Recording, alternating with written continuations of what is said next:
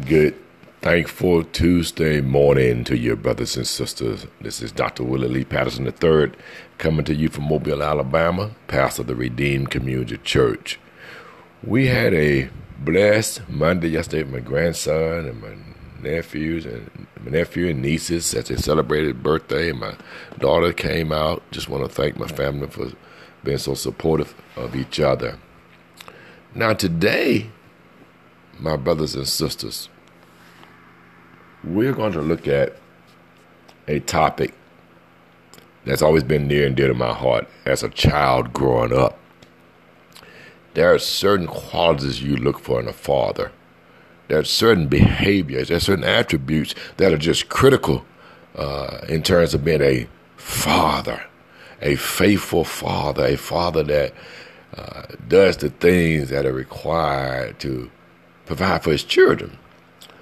In Second Thessalonians chapter 3, verse 10, Paul says to the Thessalonians, For even when we were with you, this we commanded you, that if any would not work, neither should he eat.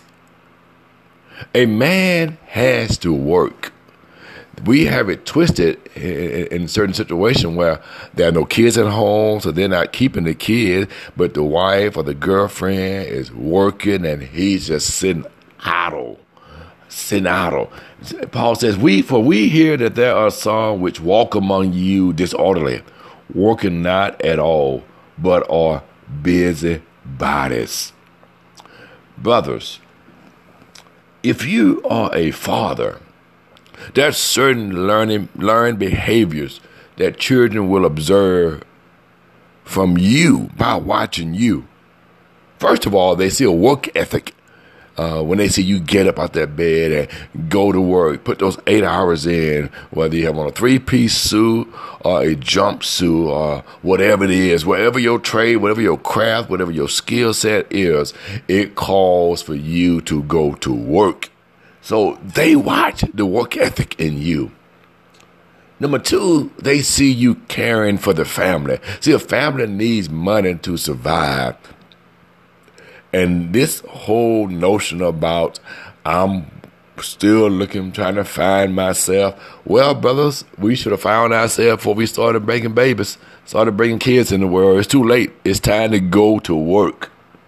You have to provide. When they see you as the provider, the breadwinner, or not necessarily just the breadwinner, your wife may in fact earn more than you earn, and that's certainly okay in this day and age. But you need to go to work.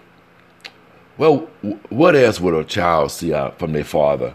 They see they see growth uh, in you as you continue to move forward with life. You continuously go to work. You're consistent with it.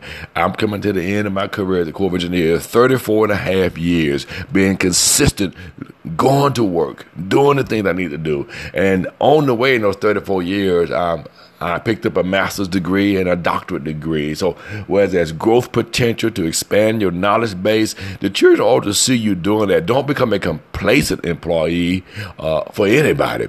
Perhaps you want to own your own company. It requires more grinding. It requires more sacrifice. But whatever it is, they need to see their daddy going to work. Then the last three, when they see you working, they see discipline.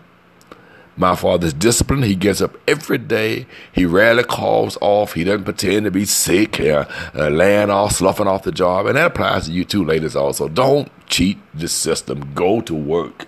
But they also see a determined father. I'm determined to provide for my children.